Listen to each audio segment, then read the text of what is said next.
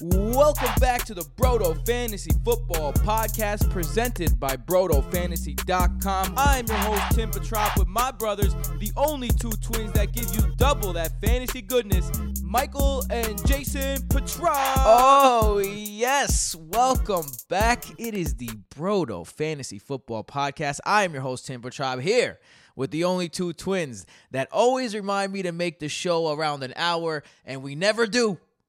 Michael and Jason Petrop. What's up, guys? all to the fault of the host. Come on, right? Right? People listening, I know you can't answer us right now, but if the if the show runs long, then it's the host's fault no matter what. If I ramble right now for 30 minutes, it's Tim's fault. He should cut me off. I mean, not for nothing. The podcasts I listen to, I don't mind when they're longer. So Well, we maybe do. the people enjoy the longer podcast. So far, so good. Oh, that's all I'm saying. So far, so good. Um, speaking about so far, so good, I hope everyone is having some success. Week four, uh, officially the last week that you could take last year into consideration, and you honestly should probably should be limiting your According to us. looking. according, I mean that according to me, yes, the things I'm saying are according to me. Uh, you know, especially when you are. Yeah, I lost my train of thought now. Thanks, Mike. Sorry, but you said officially. You made it seem like it was some official thing.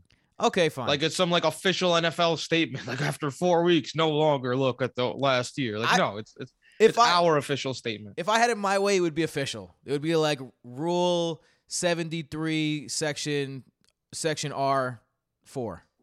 It would like be the Ed. Hockley. Yeah, exactly. It would just be stop looking at last year after week four, and you probably shouldn't be looking at last year this week anyway, because you know some teams have gotten an easy schedule. Like the Broncos have gotten a really easy schedule, so it's hard to put your finger on the Broncos right now.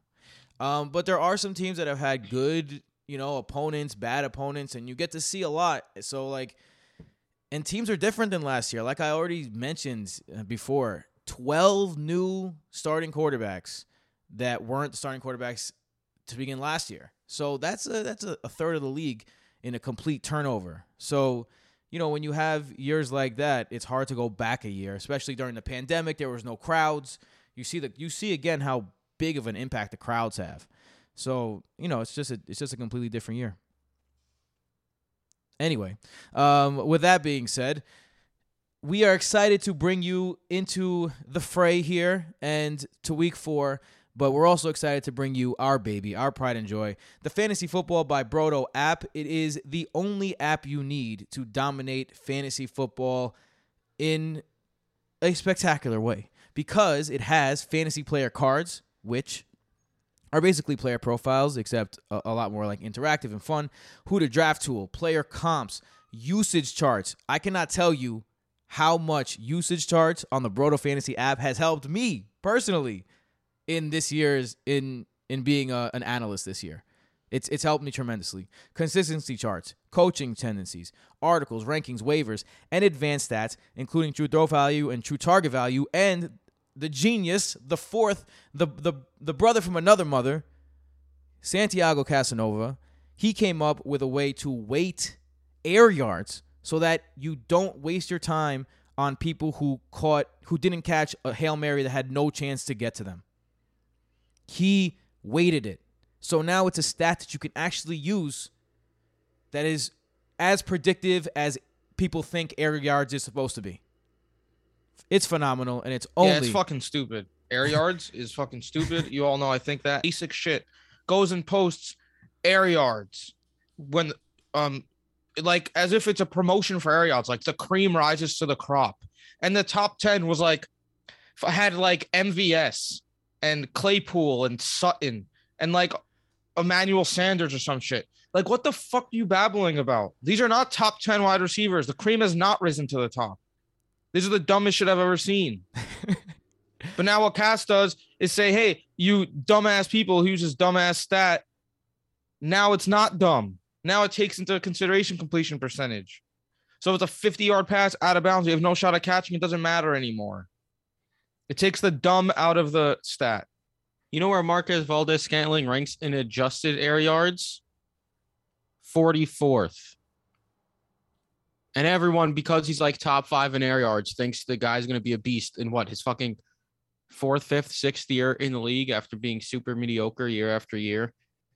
So, yeah, check out adjusted air yards on the app. Uh, that yeah, you you say I go on rants. The twins said, "Oh, you guys, you always go on rants, and that's why we go over." I go on rants. I like Uh, to yell about things at times, all right? um, and you know the reason why we could do this, the reason why we can spend our time coming up with this stuff, and you know putting our minds to this end is because of our patrons over at Patreon.com/slash Broto Fantasy. The best community in the world. You get access to that. You get access to a free episode. You get access to team consultations, playing in leagues with us. It's honestly there's so there's so many other things I can't even say, but we've already gone too much. Patreon.com slash Fantasy. If you want to support the show, we hope you do. We, hope you want to support the show. We hope you want to support the app. Um, and if you're listening, if you could do that, if you could, you know, it's it's weird times. So if you can't do it, I understand. But if you could, and you are willing, please do because it every single dollar helps to advance this to the next level. Like we put every single dollar we make back into the business and we try to advance and we try to always be better than we were the, the year before. And and particularly this year we've taken this step with the app. Last year we took the step with the website. The website's you know I, I I don't know I don't know if I should be saying this out loud but the website has doubled its views every single year. So we're growing at a 100% rate every single year. The app has been highly successful and we thank you and uh, the patrons are the reason why. So patreon.com slash Broto Fantasy. But let's get into the real reason why you guys would even want to support us. 81 patrons, baby. 81 Dick patrons. Vitale, baby. Yeah, baby. 81 patrons, 81 baby. patrons. 81 patrons. Keep it coming. Keep it coming. It, it, it fuels us. It fuels us. Um, with that being said, I'm like cold. My my feet are so cold. I'm not used to You're cold, Tim. I'm not used to this weather. I'm in Ithaca for the week, and Jason tells me, "Yeah, just pack like one sweater." oh, and that's a and it's been freezing the entire week. Oh it wasn't God. this cold last time I was here. Yeah, because it was it was August or early September. What are you doing? The last time I was here was early uh, uh, early September. Earlier. I come every week for school. Earlier. babbling about. earlier September. How about that? Oh, five days before September. yeah. The, it's cold weather, Jason. It Well, changes. pardon me for not knowing it got infinitely colder five days later. well, yeah, you- you're not pardoned. Okay. Beg, beg your pardon. Beg it. No. Um, but May yeah, I please be pardoned? you, usually on a I pod- beg of you. All right, we got to start. Uh, it's so funny that this is one of the longer intros that we had probably ever. Right after you guys lectured me about making the podcast shorter, just like a moment before we started, like less than ten minutes ago. Anyway, um, Titans at Jets. Usually, when podcast hosts get to talk about their favorite teams first, it's a good thing. But yeah, we're Jets fans. Uh, it's unfortunate. Um, another unfortunate thing is that the Titans are looks like they're not going to have Julio Jones, and they're not going to have AJ Brown. AJ Brown for sure. Julio Jones could be a game time decision, but you know Julio Jones. He does this throughout his career. He he misses practices. He's good in game time. Starts the game, leaves in the second half because he re-injures himself. Like that's the Julio Jones story. So Julio playing Julio Jones terrifies me this this week, if he is active. With that being said, let's assume he's not active, because the Jets are a vulnerable defense. Um, their pass defense absolutely sucks. Uh, they're a better rush defense than they're given credit for. Um, but also Marcus Maye, they're maybe one of the best safeties in the league. They get no credit because they're not a shitty defense. Is out. Um, so that's a shitty secondary's best player is gone. But the Titans don't have weapons to to expose it. They have these three guys that have minimal success in the NFL. So, Jason, let's start with you. How are you looking at these Titans pass catchers? Yo, Tim, I'm just gonna come in real quick before Jason to cut you off and say the the breakdown for the Jets. It seems that way because we watch the Jets and they suck, but because they are so bad, they're actually top five in fantasy points against for QBs, wide receivers, and tight ends, and bottom five against running backs. So just throwing that out there. What when you say top 5, you mean Like they've allowed the second least fantasy points to opposing quarterbacks because they suck and teams just run on them nonstop after the first quarter. Yeah, and, and which is which is why they're their good run defense doesn't really show because they're getting pounded and pounded and pounded and pounded. There's only so many stops you can make. Um, Either way, that's the issue here. yeah, Um, we saw it last week. Courtland Sutton did not have an enticing game because Teddy Bridgewater just didn't have to throw. And Tannehill, his throws are valuable, but how many throws is he going to have? Who are they going to go to? Westbrook Ikhine, Chester Rogers, and Josh Reynolds are the guys right now on the outside. Derrick Henry has had 63 carries the last two weeks. This is going to be the Derrick Henry show all oh, over Oh, again. yeah. It's gonna be a Anthony Firkser returns, and maybe he's an interesting dart throw for tight end. But I you can't touch any of these wide receivers, even though it's likely that one of them will put up at least wide receiver three numbers. Like Tannehill's good enough to help these guys. Westbrook Ikhine went four for 53 and a touchdown last week. But to trust these guys is a stretch, especially against the fucking Jets. Even last, like last week, like Jason pointed out, Tim Patrick got you wide receiver three numbers, but nothing crazy. Courtland Sutton didn't have a great game. Noah Fant had a very mediocre game. KJ Hamler before his injury wasn't doing much.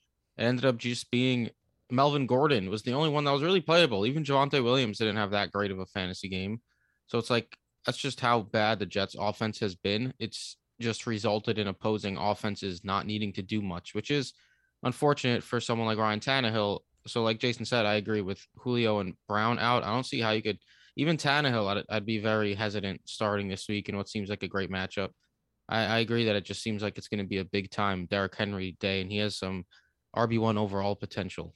I'm gonna say this though because I like Anthony Firkser, so I I, I want to say that I like Anthony Firkser, but there is something to be said about the Jets have faced Bill Belichick and the Patriots.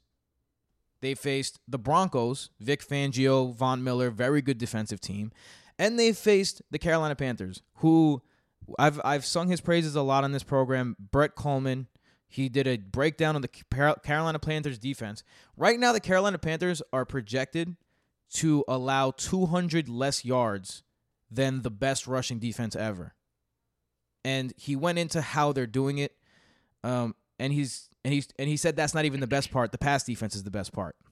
That defense is playing, is for real right now. That defense is for real. So they face three very very tough defenses. On the other side of the ball now, the Titans are not a tough defense. They're not. And they're the opposite. So is there a world there where the Jets put up some numbers? Because I gotta say, like, I like Corey Davis a lot in this game. I think that Corey Davis is being slept on in this game because he's sucked the past couple of weeks. But the Titans defense is nothing to be scared of. And I think if you give Zach Wilson a little time in the pocket, he's gonna show you that he's not as bad as his numbers show. Already this year, like his two interceptions last week went completely off the hands of receivers. Like nobody mentioned, like just completely. Braxton Berrios turned a phenomenal play into an interception, just handed the guy the ball. So I think there's a world where the Jets put up some some points here, and I think Corey Davis is a play. How do you feel about that?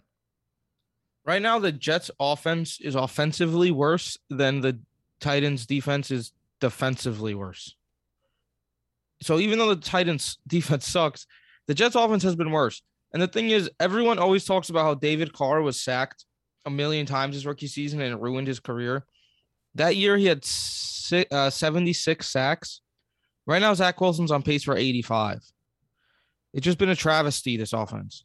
And I'm I'm fine with Corey Davis, but outside of that, he's the only person you can trust because Corey Davis Yeah. is going to see like eight targets at a minimum against lesser opponents.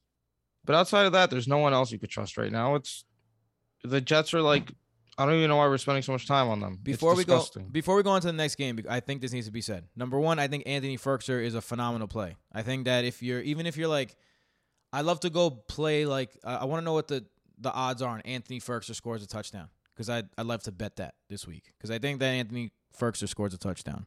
Um, I think sure a- could be a sneaky play. yeah. I want to add though, um, uh, re- regarding the Brodo app, unrealized adjusted air yards, Corey Davis is top ten, so that could be a sign of things to come in the future.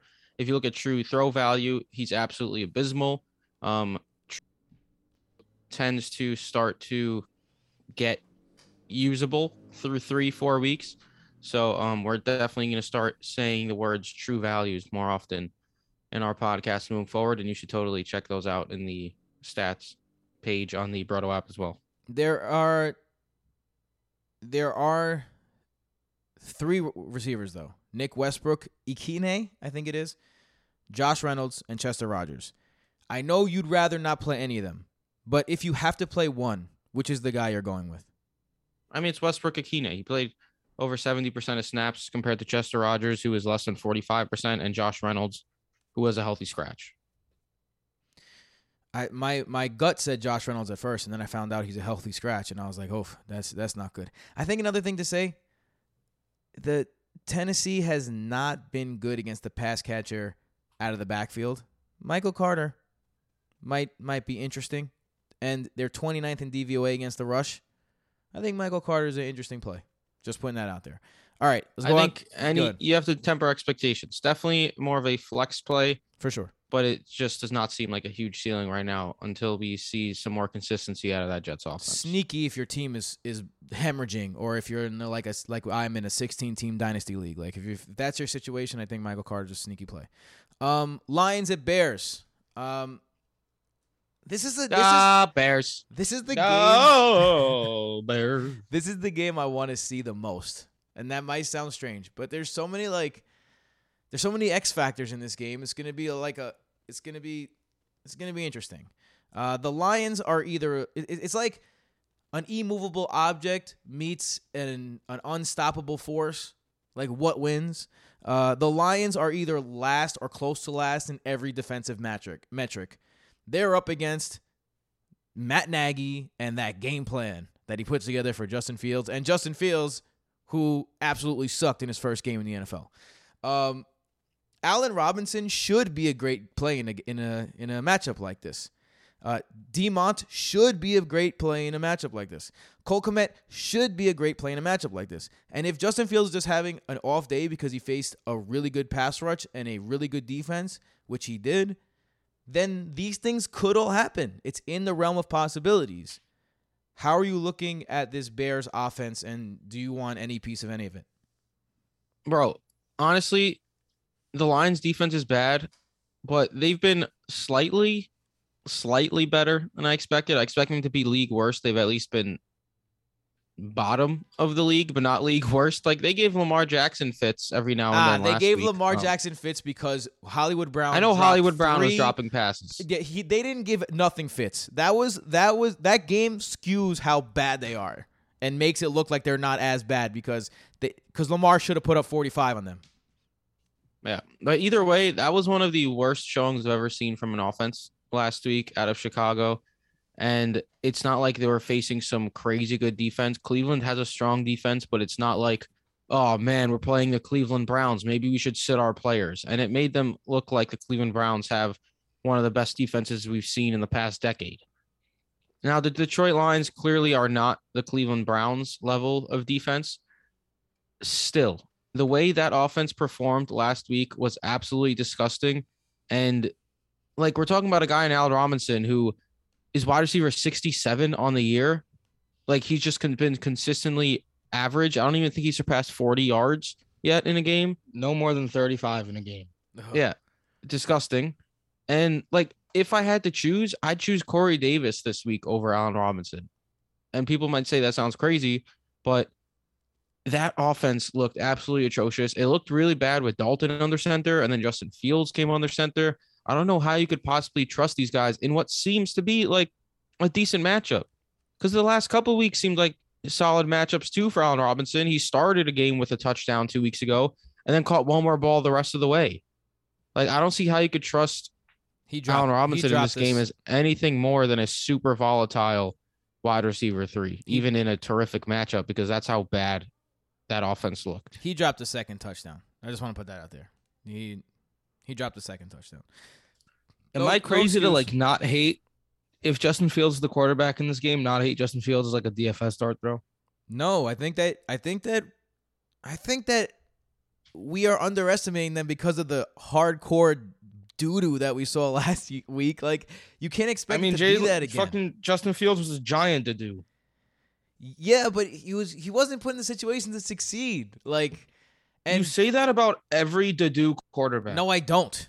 I called You do really- you really did to do. do all You really did. Just the ones that are under Matt Nagy because it's true.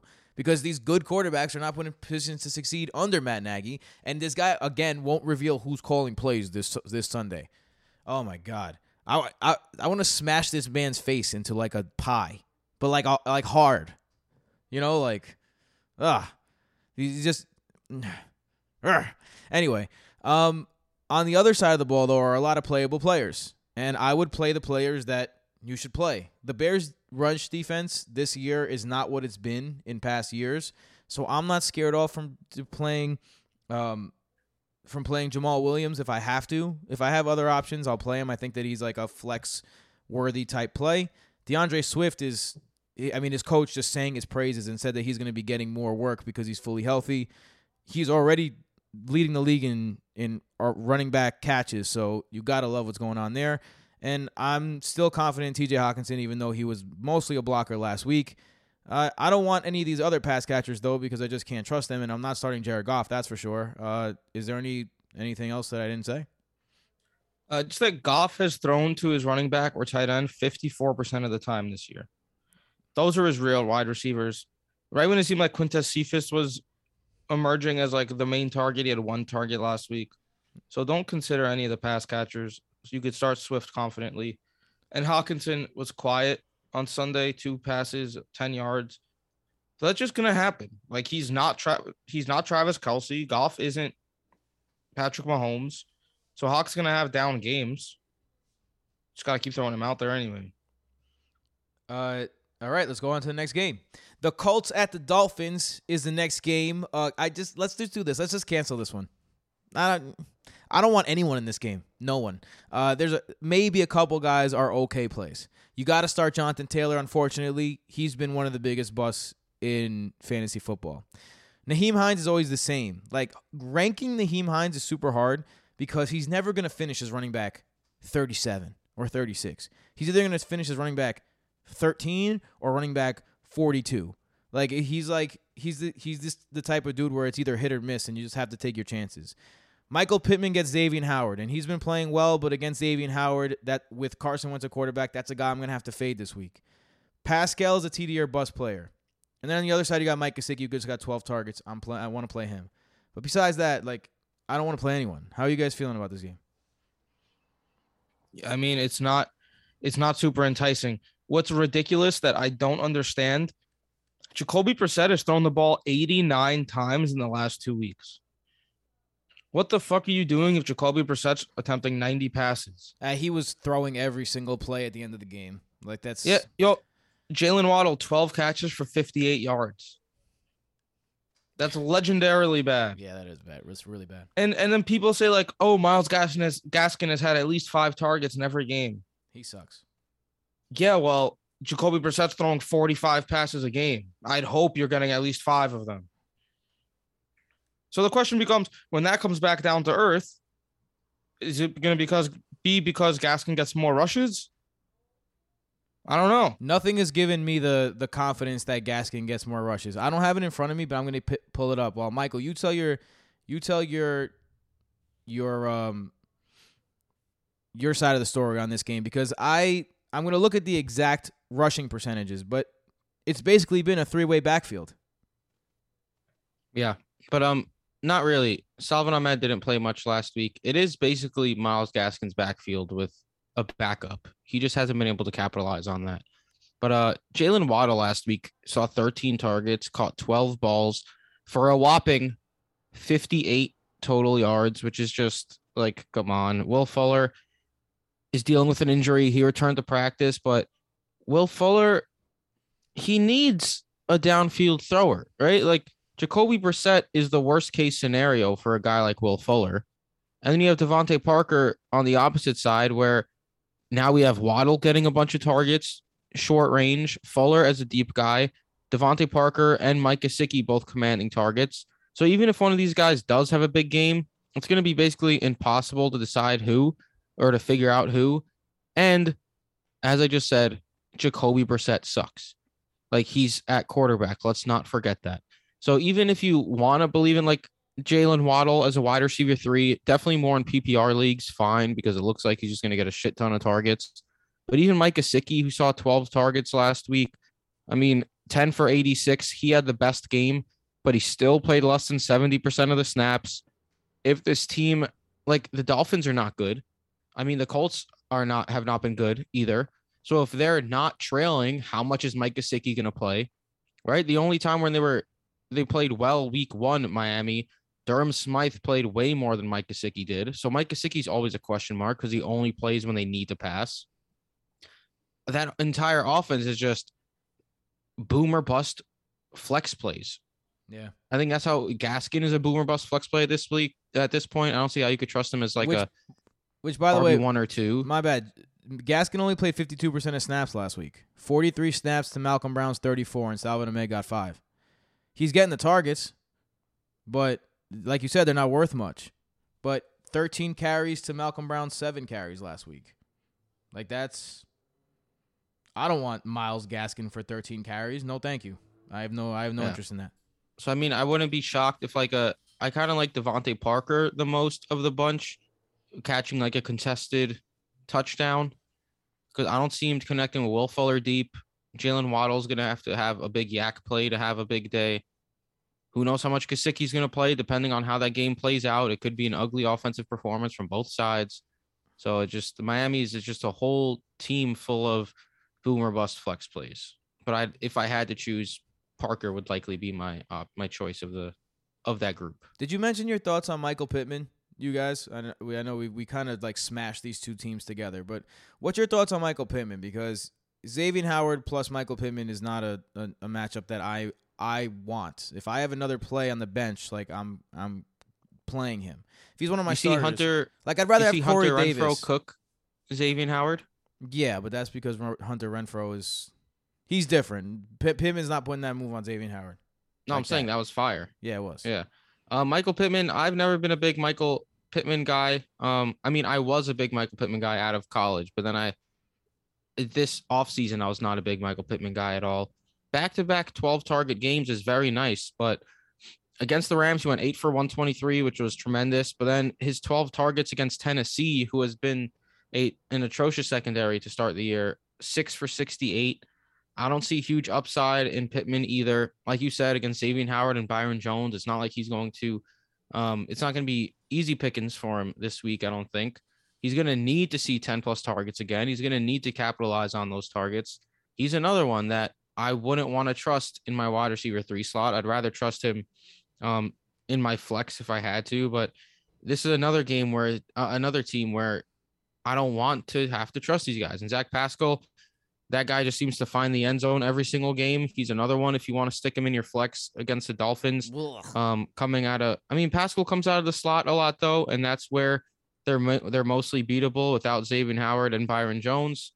So I understand that. I wouldn't want to chase it.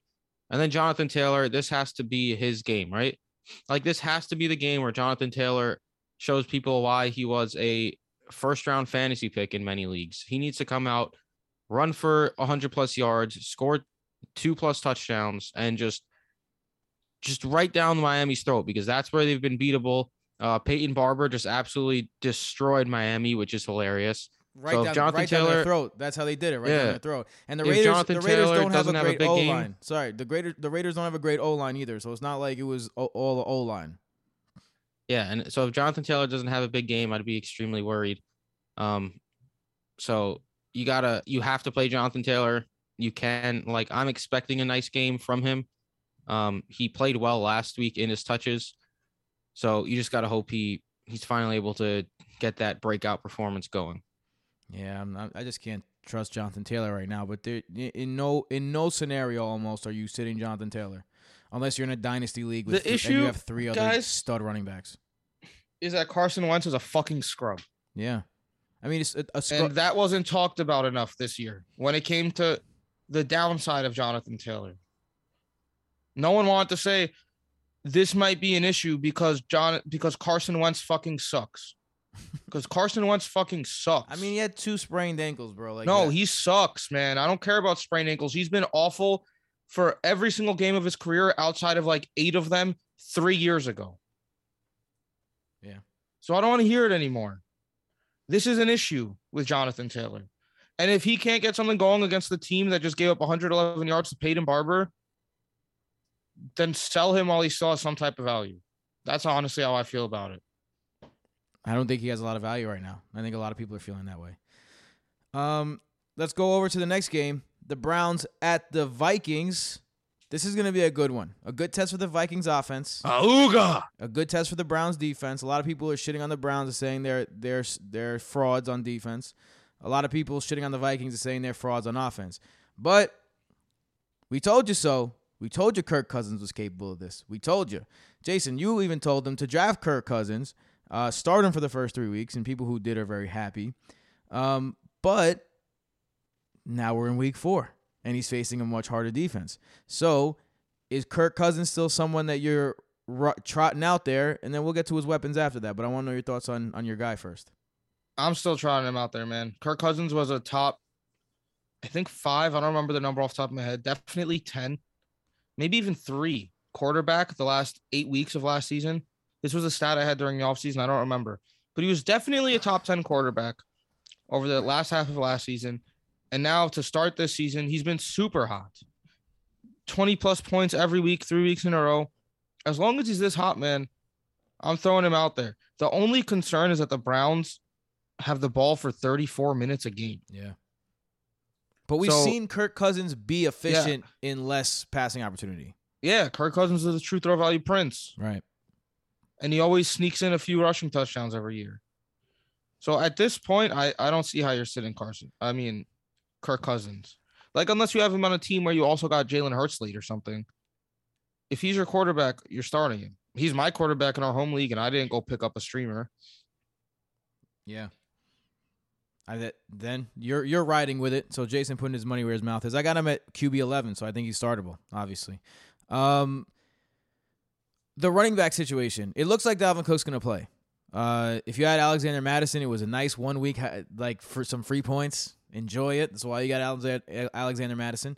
Um, but it seems as though Dalvin Cook's going to play, and when Dalvin Cook plays, you start Dalvin Cook. Um, the wide receivers now, Adam Thielen. A lot of people are singing the praises of Adam Thielen. He has four touchdowns. He he looks great in the in the red zone. Jason, you called him a you called him a goal line running back wide receiver. Um, but he's he's touchdown dependent. Excuse me. Does he get it? Shut up, Tim. Stop coughing. I'm just kidding. Does he get dude, it or what? At this point, you 1000% start Thielen and Jefferson every single week because Cousins is a true throw value prince. Adam Thielen is a magician at the goal line. And you say he's um touchdown dependent, but he's putting up some decent yardage as well this year through the first three weeks. Like he has over 170 yards through three weeks. Um, he has six receptions, nine receptions, six receptions. So he's getting the ball. He's uh he's having a great season. Justin Jefferson last week reminded everybody why he's such a stud. He said, Don't worry, folks, I'm Justin Jefferson. I'm gonna do my thing. And he had a huge game. The real question is if you're in a pinch, Tyler Conklin and KJ Osborne, because the third option on this team is going to produce. It's happened every single week. KJ Osborne had big week one and week two. Tyler Conklin had a big week three. This offense is good enough to support several fantasy viable players. The problem is you never know if it's going to be Tyler Conklin or KJ Osborne. The uh the Cleveland Browns have been tight against wide receivers so far to start the season, but they also haven't been playing the uh the best opponents. And then against the the tight end, they've been middle of the pack too. So it's not like you could look at that and see hmm which where are they where could you take advantage of them? It's it's just a toss up between Conklin and Osborne, in my opinion. Conklin, you're kind of chasing because it's a tight end position, which I don't entirely hate. I think he's a high end tight end two option. Um, he played a lot last week, and he had a he had a very nice game. Um, you can't deny that. So, eight targets as well. It's I don't really know what to do about these guys. Like KJ Osborne is a desperation flex type of guy, I think, who you need him to score a touchdown. Um, maybe in deeper leagues you could trust him, but it's one of these guys is likely to have a decent game. You just really never know who. Uh, yeah, uh, sounds sounds correct. Um, on Jason, do you have anything to add to that, or do you want to go to the Browns? No, we're good. I mean that this is a this is just happens to be a funnel offense as well, uh, a funnel offense that's highly efficient. So like the Chiefs, where you know exactly, all right, you play Tyreek Hill, you play Travis Kelce, you play Patrick Mahomes. Everyone else is a shot in the dark. That's what the Vikings have become. You play Justin Jefferson, you play Dalvin Cook, you play uh, you play Adam Thielen, you play Kirk Cousins, and everyone else just a shot in the dark. It's be- because they've been so efficient. So it's gonna be good. It's gonna be a really good test against this Browns defense, who that is good and that has has good corners, that has a good pass rush. You know, Myles Myles Garrett right now is I think the favorite to win defensive player of the year. So Myles Garrett playing out of his mind. With that being said, um, let's go to the offensive side of the Browns because the Vikings defense has been trash. Um, so they're susceptible. OBJ had a good game last game. So if you want to play oh, some OBJ, I'm not against you playing some OBJ. Um, how do you feel about OBJ? Five of nine targets in his return, 77 yards, a 10 yard run. Wide receiver, three type numbers. That's how I feel about OBJ. He I I don't believe that he's the same person who's gonna make miraculous catches every week, but he's also not a scrub. The truth of the matter is that this offense runs through their running backs and tight ends. So even though OBJ might have the name, Chubb's gonna have more touches every week. Hunt's gonna have more touches every week. The combination of Hooper and Njoku and Bryant are gonna have more touches every week. So at the end of the day, OBJ is the fourth option on a team that doesn't pass that much. I I believe he is. Ah. If we're considering the tight ends as a whole, he's gonna see fine. His his Stupid. His He's the group, second option. his the wide receiver group is the third option. Fine. The wide receiver group. We can is agree to third- that? Yeah, we can agree to that. No, what are you talking? OBJ's the number one option. What are you guys saying right now? I'm. I mean, No, I'm with you, Chubb and Michael. Hunt are I'm the more- first two options on this team. look. it- Kareem Hunt had four targets through the first two games. I'm talking about touches. touches. All right, man. No, The- all I mean, right. touches obviously. Yes. the running backs and the tight ends Sure. get get the highest percentage of targets. You can't say that they don't. but OBJ is the number one receiver. I agree. No, they did not get the highest. The, week two was not what always happens. Last week, that's not how it worked. All right, OBJ had nine targets. I Austin agree. Hooper and company had no one had more than three targets of the damn tight ends. So Yeah, let's relax. Combined. All right. OBJ's the number one receiver. With that being said, I agree with you, Michael. I think. What does that mean to you though? What does that mean though? What what is he this season? He's not a wide receiver one. Who cares about this season? This game. I don't think he's a wide receiver two. This game. Well, there's a game in general. He's he's generally going to be a wide receiver three. I like OBJ this week. Me too. I think OBJ is a pretty good play this week. I'm I I, I think he's a, a high upside guy. I think that, um, yeah, in, in, against Patrick Peterson, who's absolutely toast. Like that guy's been getting torched. Um, I don't want to trust the tight ends either, though, even though they are so involved. Because like I'd play Austin Hooper. Hooper, Hooper caught a touchdown, saw sixty percent of snaps, but only saw three targets. David Njoku led the tight ends in snaps with sixty-two, saw zero targets, and then Harrison Bryant, forty-one percent of snaps and two targets. Hooper has Oh, what a mess. 11 targets through three games. Like, I don't want to chase any of You're just True. chasing a touchdown, and all three of these guys are used everywhere, including the red zone. Man, Michael, you just talked me right out of Austin Hooper. I agree. Yeah. With you, now. you just talked me right out of it. I was I was on the Austin Hooper train. I might have to go to my rankings right now and, and downgrade Austin Hooper just because of what you said. Um, the running backs you got to love playing either of them, right? I think Kareem Hunt was RB two on the week last week, which is nice to see. But that's what he does. He has these blow up games. It was cool seeing like there was a, a, a behind the scenes like Mike like NFL mic'd up, and Kareem Hunt's like this talkative dude, and and and Nick Chubb is like uh this like really serious guy, and uh and and someone so, I don't know Kareem Hunt said something something like. Uh, if you ain't saying it, you ain't doing it. If you ain't saying it, you ain't doing it. And Nick Chubb was like, I don't know. I'm I'm saying a really really bad story, but go check fuck? that out. Go check it out. It's I re- I'm, Hey, I have I no it idea what you were just I saying. fuck either way, the guys' chemistry is really good. They're like best friends and they're joking around, and one's really stoic and one's really goofy. Um, but yeah, that was a terrible way to talk about it. Uh, But Anthony Hooper, I mean Austin Hooper, you get you're down under Dawson Knox now, that's what you get. Boom. Um, the running What? the running backs you Yo. I I have no idea what just happened. I just I just lowered Hooper in the rankings, like I said I would. He should be lowered. Yes. Right, running backs. start Hooper anymore. Are you are you down with the running backs? After my long I think people are- story. Sneak peek, buy low, sell high. My sell high is Kareem Hunt, who has the same exact role this year as he had last year. Facts. He's just been uber efficient. And uh, if you could sell him as a top 15 running back to someone, please do. Um, I'm playing Nick Chubb as a high end option here against Minnesota. This is a very, very good matchup. And Kareem Hunt, I mean, I'm playing him as a low end RB2 flex play, but as always, he's going to have to get it done on 12 to 14 touches. If he doesn't find the end zone, you'll likely be, be disappointed. You got to hope he gets involved in the passing game because that's people just assume, like, yeah, he's the pass catching back, so he's going to be involved. That's not always the case. Like, he had two targets each of the first two weeks. It all depends on how that game goes and how that offense is operating. Last week was a different story where he was super involved in the passing game, but it was only his second game. Um, last year he had one game with seven targets. He had seven targets last week, so it's not something you can expect to happen weekly. So I'm not like super high in Kareem Hunt. He's gonna need to find the end zone. It is a good matchup for him to be a playable RB two flex guy. Um, but I'm just he's a backup running back after all. That's how I feel about Kareem Hunt. Man, I didn't think he's a little bit more than a backup Michael's running. Michael's quoting me now. It's true. I am. Um, all right. With that being said, you guys ready to go on to the next matchup? I was born ready, my good sir. Washington at the Falcons. Washington. First thing we need to say Damn. is Washington. Gibson missed practice with a shin injury. The reports are that it's precautionary.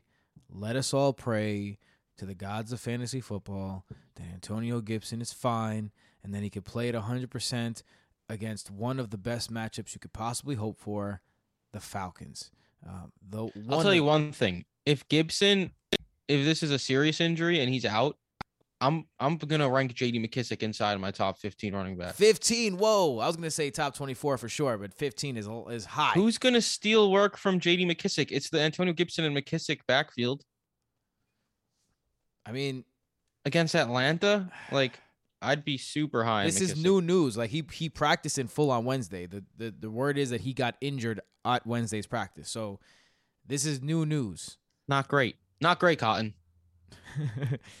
uh, yeah, definitely not great news. So with that being said, let's talk about the wide receivers who will play, because Terry McLaurin is another smash play wide receiver one play this week for sure, one hundred percent in my opinion. How do you feel? Yeah, absolutely. I think at this point with Washington, it's Antonio Gibson, maybe JD McKissic in a decent matchup with this, which this is, especially with uh, Gibson kind of banged up now. I could see JD McKissic certainly being a flex viable option. You always risk the fact that Washington could just beat Atlanta badly, have a lead, not really need to use McKissic in the passing game. That's always the, there, that risk. But JD McKissic gets involved. Um, around 30 to 40% of snaps every single game. So I do think he's a flex viable option. But otherwise, you're starting Antonio Gibson for sure. You're starting Terry McLaurin for sure. And Logan Thomas is still seeing 100% of snaps.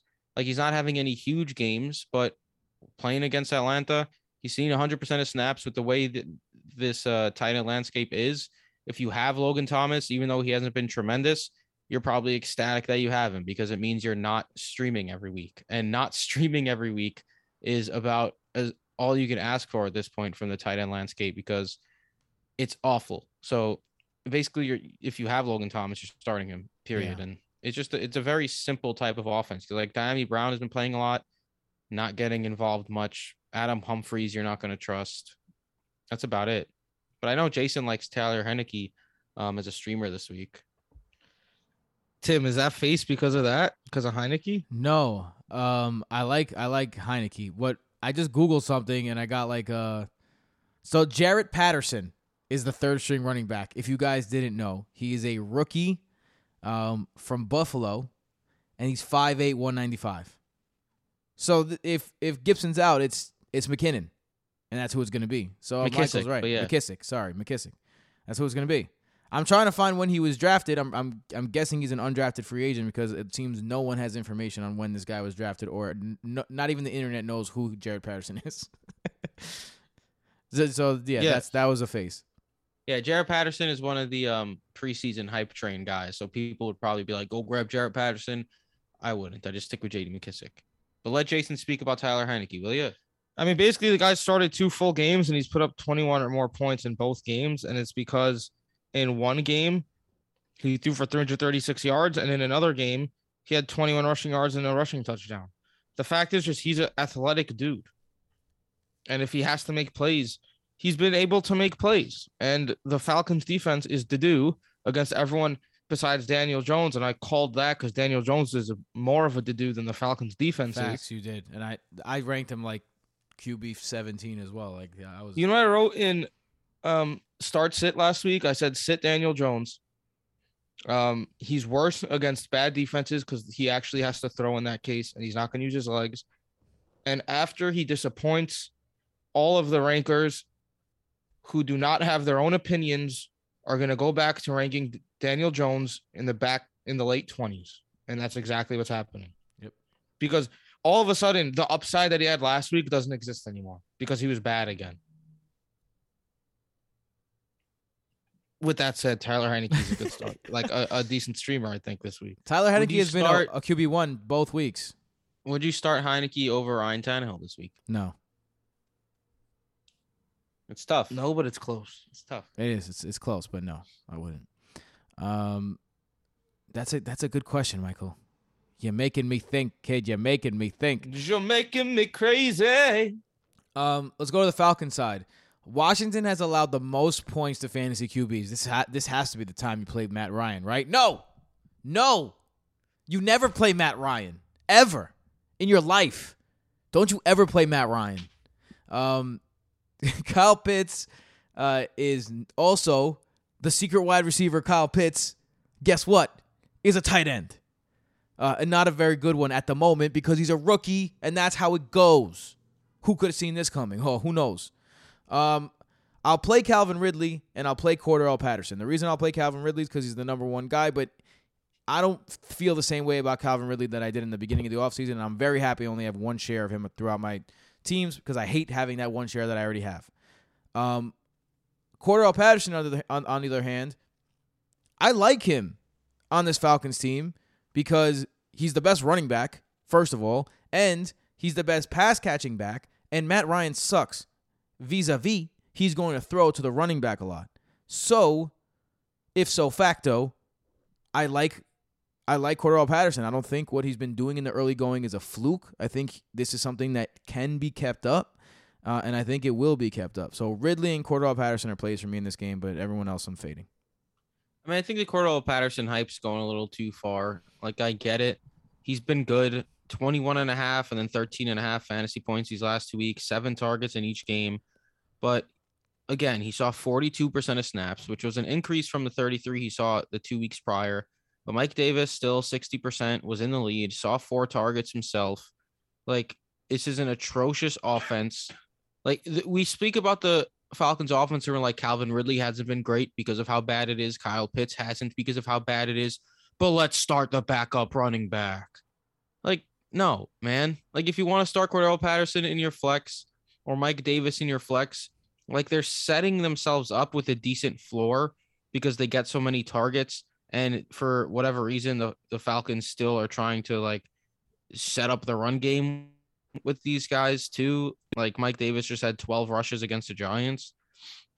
But I'm not excited about it. Like people are getting too hyped about Cordarrelle Patterson because really one huge week. Like if he has a bad week against Washington, are we really going to be sitting here next week saying Cordarrelle Patterson's a great start in the flex if he has a bad week now, or are people just hyping him up because of recency bias?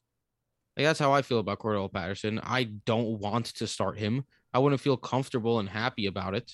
I'd start Calvin Ridley. I'd likely start Kyle Pitts if I have him because that means you drafted him high and you probably don't have a better tight end option.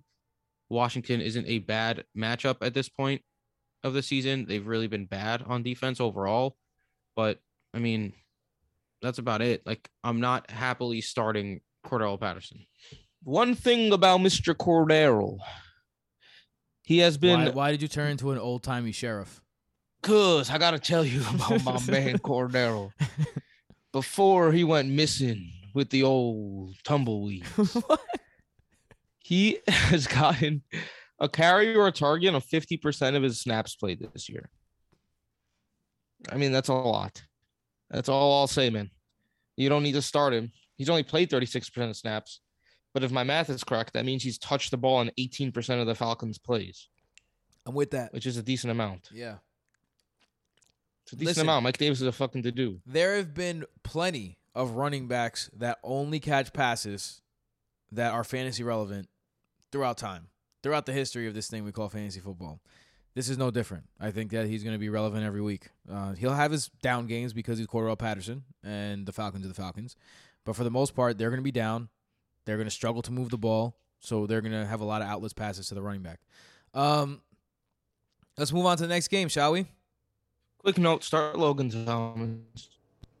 That was that came through a super like but he said uh start Logan Thomas. Yeah, for sure. I mean we mentioned Logan Thomas. Michael had a whole little spiel about him. Um let's go on to the next game. Texans at the Bills. Um Look, I don't want to start any Texans is the is my default strategy, but Brandin Cooks seems to murder me every week with his bursting my expectations. And I'm I'm yeah, gonna- at this point, I'm gonna be you stubborn. though. Start Brandin Cooks. I'm gonna be stubborn though.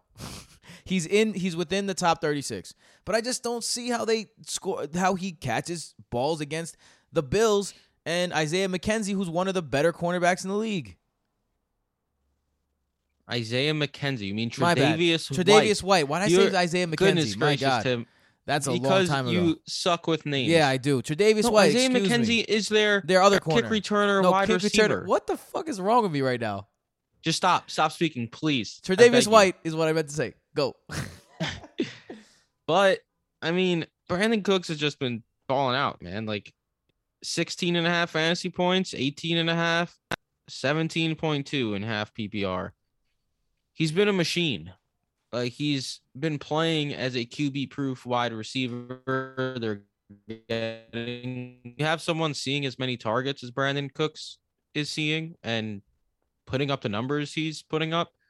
You start him, period. Um, they're gonna have to throw a ton against the Bills. I don't expect it to be a very a very good game out of Houston, but Brandin Cooks has just been balling. I've been doubting him for weeks now, and he's been proven we all have. He's been proving us all wrong. So maybe now that I'm actually saying start him, he's gonna suck. But I don't see how you could possibly not start Brandin Cooks at this point. You're right. It's it sucks to say. I don't want any other Texans. It's a it's you know, it's an unpredictable backfield. It's uh, a lowly drafted quarterback uh, who's a rookie against a Bills defense that's been very good in the early going. And this is something that happened last year too where the Bills defense kind of fell off towards the end. It's because when you have an offense like the Bills have where you don't run the ball at all, your defense kind of gets worn out later in the year. But they were pretty good in the beginning of the year and that's what they're doing again this year. Um, and they're running the ball more. So let's go over to the Bills side because all of a sudden Zack Moss is a thing. Um, three touchdowns in the last two weeks, but again, touchdown dependent. Uh, De- Devin Singletary, you can't play right now, but can you play Zack Moss? Where did this come from, dude? Like Zack Moss was a healthy scratch Nah. week one. No, no. It, it turns two, out it, he- the, I just read a I read a report that it, it wasn't a healthy scratch. They it seemed like a healthy scratch because he was so late, but apparently he like tweaked something and it was a unhealthy scratch. Gotcha. Yeah. So it then week two, he only really played in garbage time, and then week three, Devin Singletary struggles a little bit to start, and Zack Moss takes over, has a big game. Now, what's hilarious to me is people saying, "Go grab Zack Moss. He could really set himself apart in this backfield this week." Like, yeah, okay, let's go with that now. Zack Moss is going to take over the backfield. It's not going to keep being split. Just like everyone said week one, Devin Singletary took over the backfield. These people piss me off. It's the Buffalo Bills running backs. You want to start one each week? Good for you. I absolutely don't. It's the Houston Texans, which means one of them will likely be viable. But Devin Singletary started last week, and he'll likely start again this week. And if he doesn't suck to start, maybe he'll be the one who gets more touches this time. it's a hot hand Uh, situation. I don't understand why people. I don't understand why people are acting like they understand this backfield now. It's stupid It's a hot hand. both of these guys both of these guys are flex worthy plays for upside against Houston, but that's about it. Like they, yeah, I think one of them could possibly go off for two touchdowns and have a huge game, but also don't be surprised if they suck because they're just they have not been a very productive tandem in the past and they just haven't been worthy fantasy players dating back to last season. So people need to chill with the hype train around the Buffalo backfield. There, it's a toss up this week for me too with these guys, even though it's such a nice matchup because one of them is likely to play more than the other. They're going to need touchdowns to to come through, and that's about it. Like I'm not super excited about either of these guys. Um, Stefon Diggs is someone who hasn't been great, um, but he's number three on the unrealized adjusted air yards, uh, the, the what we mentioned before. So lots of opportunity. Not like just it's not going Stefon Diggs' way. I think that this is probably the game where he breaks out. Um, but there is a scenario where you know the Bills get up early and they don't pass the ball anymore. So be wary of that. I think you need to be wary of that with Josh Allen. Sometimes these matchups that are just like Diggs is going to smash and Josh Allen is going to smash and you know uh, Emmanuel Sanders is going to smash and Cole Beasley is going to smash. Dawson Knox is going to smash. Like, yeah, it could it could happen, and I, I hope it does happen because you want a piece of all of this type of offense. But with that being said, though, this is the type of game where you know maybe you know Devin Singletary or the fullback puts one in, and the, or the backup tight end puts one in, and you're and and they get up early and they just kind of run the clock out. And all these games, you still get good games from these guys, but not the games you expect when you see a matchup like the Texans. Um, so you know, just don't expect blowups like as a foregone conclusion. Although it's you know it's, I want a piece of every single like I would start Emmanuel Sanders, I would start Stefon Diggs, I would start Dawson Knox, I would start Cole Beasley, I would start all those guys. I I just want an original thought from someone regarding Dawson Knox. Michael, you've been on Twitter today too much or something? You're really mad at the other fantasy analysts out, out there right now. bro, I I scour other fantasy sites, see what they're putting out there. Like some people have good information. The fact that I saw Dawson Knox on every single list reciting the same exact Houston sucks against tight ends, bro. Start Dawson Knox. He scored touchdowns. This is a guy who's also not involved in the offense much. And I love Dawson Knox as a late round dart throw this offseason. I tweeted about you did. drafting him for free in FFPC premium tight end leagues, and it's been great. Very but let's not act like let's not act like Dawson Knox isn't who he is.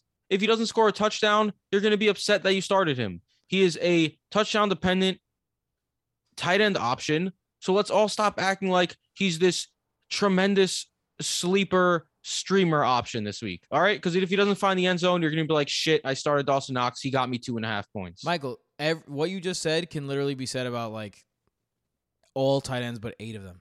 Maybe I'm maybe aware. seven. I'm aware. When you're on an offense like this, that's that's why you play. But I just want Knox. someone to have a fucking original thought. Everyone's favorite tight end streamer this week is Dawson Knox for the same exact reasons. Let's not act like Dawson Knox is just a tremendous player out of nowhere Is he and a big part of this offense. Is he this week's Daniel Jones? He's I'm- this week's Daniel Jones. I mean, He doesn't I, score a touchdown, and everyone's gonna be like, "Oh, everyone told me to start Dawson Knox. Ah, he didn't do good." Nah. all right. I mean, I think I'm. So Starting, just enough. I, I have a. You hype up players based on talent and situation, not only because of matchup, like we're doing here with Dawson Knox. Michael, I'll bet you that Dawson Knox scores a touchdown this week. Yeah, I'll take that bet. All right, great. Yes. I'm starting Dawson Knox. I I had the original thought to start him. Okay. I don't even think he's a bad streamer. Like he is a decent streamer this week. I just want people to have a fucking original thought. Uh, Michael, you're gonna go chill out, like to make it maybe take a shot of uh, some some sort of liqueur, and uh, we're gonna talk about the Giants at the Saints, the next game on the docket. If you are the manager of Saquon, I mean uh, of Saquon or of Alvin Kamara, you are happy with what you saw last week. The Saints had a tough matchup against the Patri- uh, Patriots, one where I put Alvin Kamara as like RB six. That was a really big miss, and uh, he came through. On the other side, Saquon played the vast majority of snaps, was pretty good. Um, I'm excited to play both of them in this game. I know the Saints defense is much better than the Giants defense, but I'm excited to still play both of them. How do you guys feel about the running backs here? The New Orleans Saints are the run heaviest team in the NFL. Uh, that Alvin Kamara this season has two games of 20 plus carries. This is shout out to Pat Fitzmaurice, by the way, for this one. Very good follow. Kamara has 20 plus carry games this season. Before this year in his entire career, he had one such game. He has already doubled his career 20 plus carry games. Right now, the Saints are Kamara or bust. It's basically the Jets of Corey Davis or bust, except Kamara is obviously, you know, like better and going to get more touches. But what I'm saying is there's one person on the offense you can start, and the rest of the offense can suck it. Guys, not a single player on the New Orleans Saints has seen more than six targets in a game this year. The only ones who have seen six are Alvin Kamara and Adam Trautman. And Adam Trautman saw six week one and then has one target in weeks two and three combined. That's wild. This is just a ridiculously bad passing offense at the moment. If I was the Saints, I'd just start Taysom Hill because Jameis Winston looks like he doesn't know how to play football, apparently. Um Taysom gives you so much, man. yeah. And what are you I'd really losing? What are you losing? So basically, you start Alvin Kamara, and that's it, in my opinion. Because, like Jason said, and like what I just said with the targets, the shit is ugly, super ugly, even against the Giants. Yeah, I mean the Giants aren't a horrible defense, but they're an overrated defense. Um, let's go over to the Giants side. Kenny Golladay shit the bed in what should have been a good matchup, uh, which is really disappointing. But Bro, everyone Kenny else is Golladay hurt. got Kenny Golladay got out targeted by Collin Johnson, that's who was on the Jaguars when the season started and got cut and signed by the Giants. He out targeted Kenny Golladay in a game where Kenny Golladay played 85% of snaps and was healthy the entire time. Sterling Shepard got injured. Darius Slayton got injured. Evan Engram returned and out targeted Kenny Golladay. Saquon out targeted Kenny Golladay. This is another like this is another super ugly game. I feel like there's a lot of super ugly games this week overall on the docket. You start Saquon Barkley because he's he's back. It looks like he's getting the vast majority of touches. Devontae Booker was even a healthy scratch last week, which was shocking to me. So it's like they're obviously fully invested in Saquon Barkley being the main guy again. And I don't see how you could possibly trust anyone else on this offense except maybe like Jason brought up Daniel Jones being the the you know the ugly girl in the movie who takes off her glasses and becomes like super hot. That was Daniel Jones last week, and now she's back to wearing the glasses and the ponytail and all that. That's not what I said at all. but I mean, Michael he just might have to he might have to rush for like 90 yards for a chance to beat the Saints here or to put up points against the Saints. So I I actually don't think he's a terrible streaming option. I'd rather not stream him, but I'm also not just throwing the that idea out the window depending on who's available. Uh, okay. Uh, I just want to talk about Kenny Golladay because it's just going back. Like when you look at it now, Matt, you see how good Matt Stafford is, and you look back at that Lions passing attack the last few years with Kenny Golladay, and Kenny Golladay w- had good seasons, but never kind of got over the hump to a great season. And I think when he hit free agency, the Giants they gave him the money that said, "You have not reached your highest potential yet." Um, and we hope you reach it with the Giants what I think by realizing how good Matt Stafford is, is like maybe Matt Stafford got the most out of Kenny Golladay that could have possibly gotten out of Kenny Golladay. And now, because when you're on the field and you're getting out targeted by Collin Johnson, it's, you know, there's only so much you can blame on the quarterback. You you got to get open. If you're open, he'll hit you because he's he's completing passes to Collin Johnson. So it's it's it, I would be alarmed right now if I was a Giants fan, not just a not just a manager of Kenny Golladay. Which, by the way, I traded my first round pick this year. Two years ago, I traded my first round pick this year for a second round pick that year, which turned into Kenny Golladay. What a terrible decision that was. I would have had I would have loved to have twelve. Well, it's a sixteen team league, but sixteen rookies in this class over Kenny Golladay right now in a dynasty league. Um, Yeah. And one more thing about Daniel Jones. Week one of last season, he threw for 279 yards. That's week one of 2020. He has not surpassed 270 passing yards since. So it's not like he's a high passing yard type of guy. Kenny Golladay needs to find the end zone, period. And he just has not been connecting with Daniel Jones. And now Marshon Lattimore has been back to playing elite level cornerback play this year. He's highly ranked in PFF and has just been terrific in man coverage. So it's just it's not looking good for Kenny Golladay as anything more than like a again like a desperation flex type of guy. Let's move over to our last game on this first episode. The Chiefs at the Eagles. Um I mean, with the Chiefs, we always say the same thing, and we're gonna say the same thing again. Probably it's start Tyreek Hill. Now Tyreek Hill has had two bad games in a row. Um, not usually the Tyreek Hill way. I mentioned the other t- the other day since 2015, he has not put together two healthy weeks in a row of less than wide receiver two performances, and he's done that now. Um, with that being said, he's never even come close to sniffing three in a row. And I think that that's still the case here. There's nothing about the Chiefs that scares me. So Tyreek Hill, yes. Travis Kelce, yes. Pat Mahomes, yes. The question is, what do you expect out of CEH after everyone kind of made put CEH's coffin together and and buried him? He went and had himself a good week last week. So how are you feeling against him against the Eagles? It was such a CEH good week though. AKA boring ass yards. not a lot of action in the passing game, and he had an important fumble.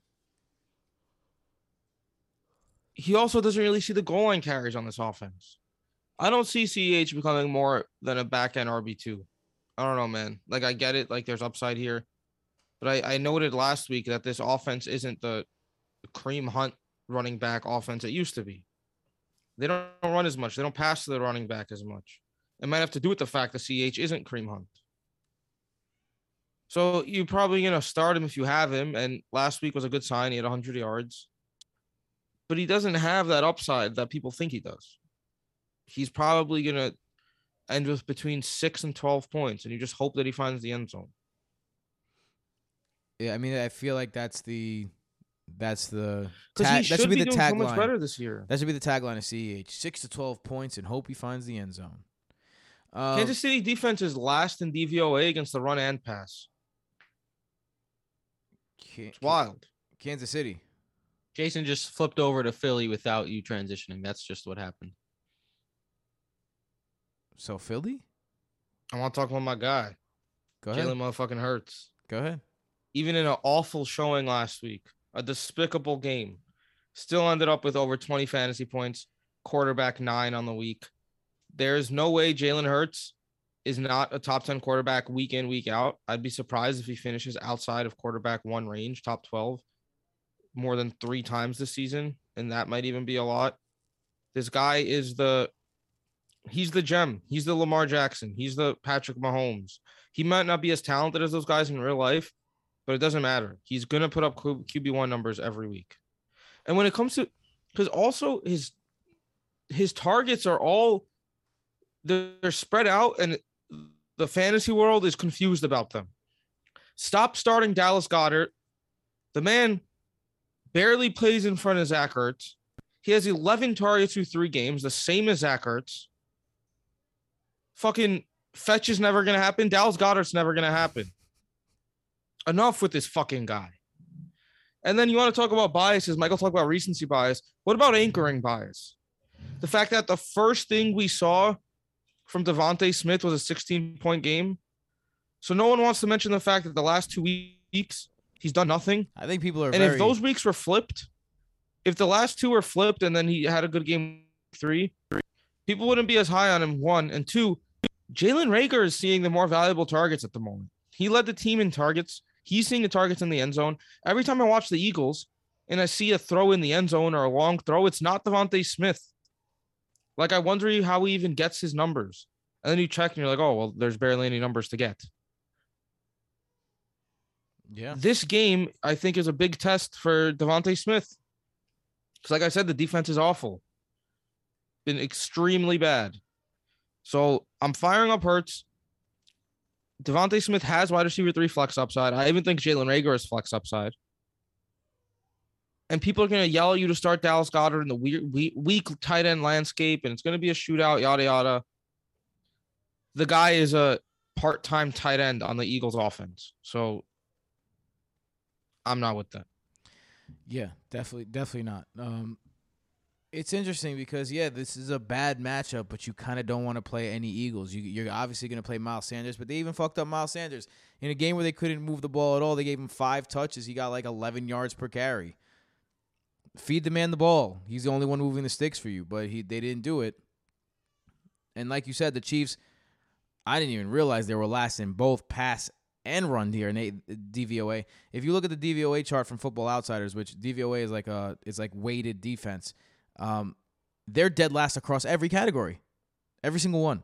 So this is a defense that's been playing horrible, and it, it's this seems like the kind of t- day where Jalen Hurts has you know 35 points, and he he no one else really does anything. you're like, how did he do it? It's like he did it, you know, he kind of did it all by himself. But I I'm playing Miles Sanders, and I'm uh, hoping for the best in this game too, though.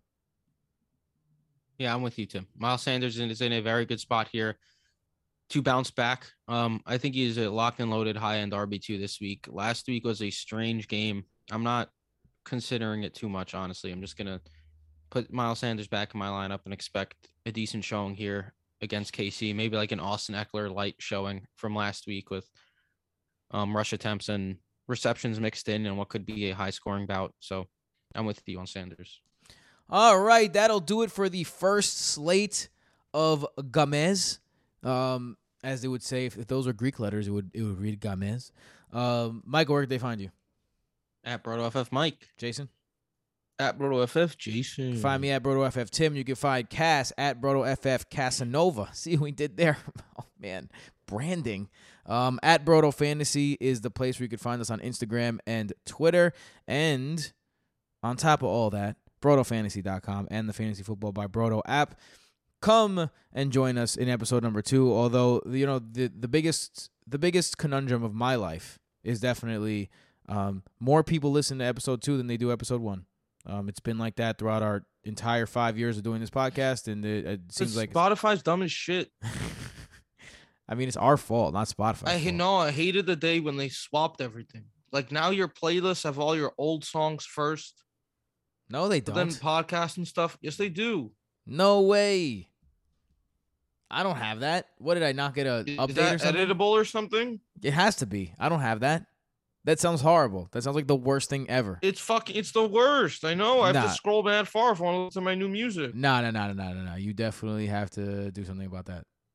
One hundred I'm percent. gonna look into this right now. Look now. into that right now. All right. With that, while Jason looks into that, we'll sign off. See you soon, or maybe you already listened to us in two, and it's see you later. And eh, either way, have a good week. Later. Later.